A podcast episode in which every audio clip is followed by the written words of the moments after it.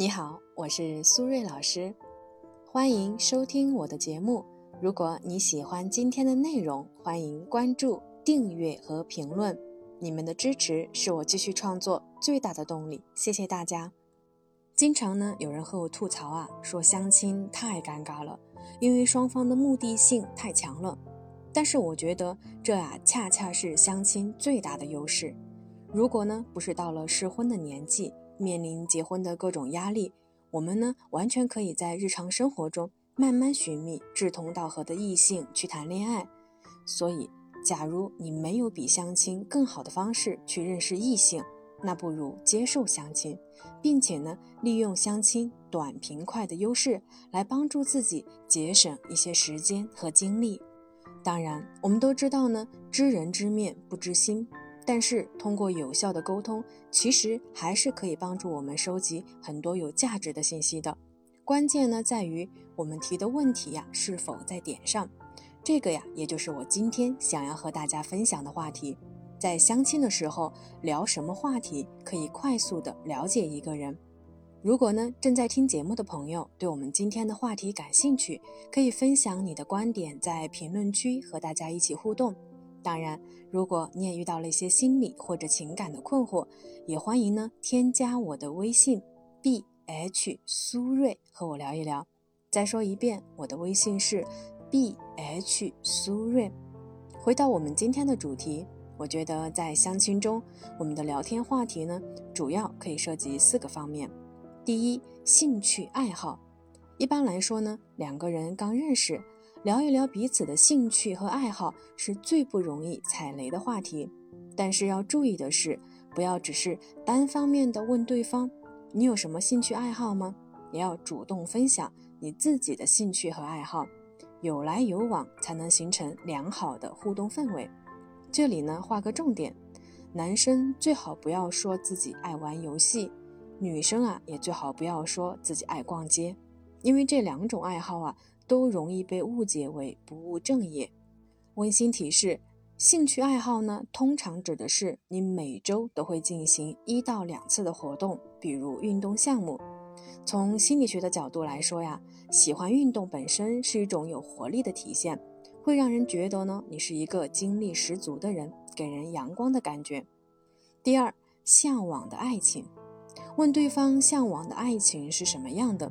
目的呢是帮助你了解对方内心渴望什么样的伴侣和关系，所以呢，我们就可以顺势把自己的优势直接对号入座，增加呢他对你的印象分。温馨提示：每个人的价值观不同，有人感性，有人理性，但是没有人不渴望爱。所以呢，即便你已经到了几乎不相信爱情的阶段，也希望你依然保持对爱的追求和热情。我们可以把对爱情理想化的期待逐步的落地，成为生活中的小确幸和小温暖。举个例子，你本来觉得呢，哪有什么爱情不爱情的，就是想找个适合结婚的人过日子而已。你可以换一种方式来说，比如，你其实不太相信一见钟情，因为你觉得那个呀都是短暂的激情和浪漫。你更向往的是两个真诚的人在一起，细水长流的互相陪伴和共同成长。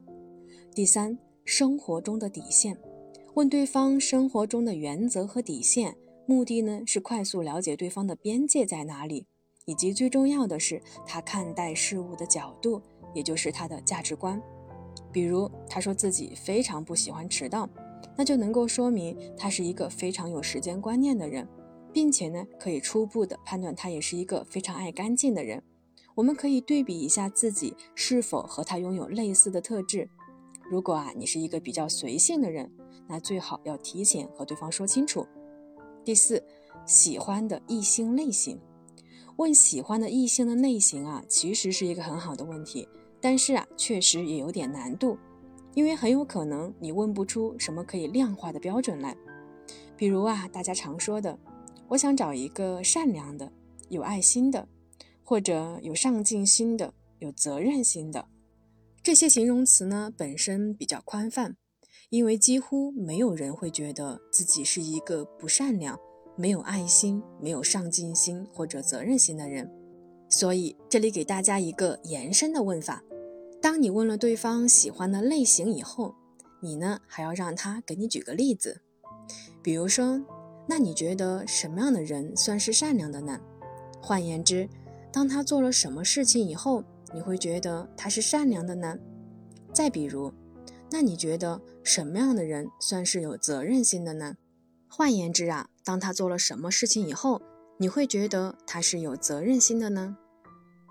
这样延伸提问的好处呢，就是你可以了解他内心的标尺，及时呢和自己的内心需求进行比对，会更容易找到共鸣。当然，也有可能更容易认清彼此啊不是一个世界的人，不用浪费时间了。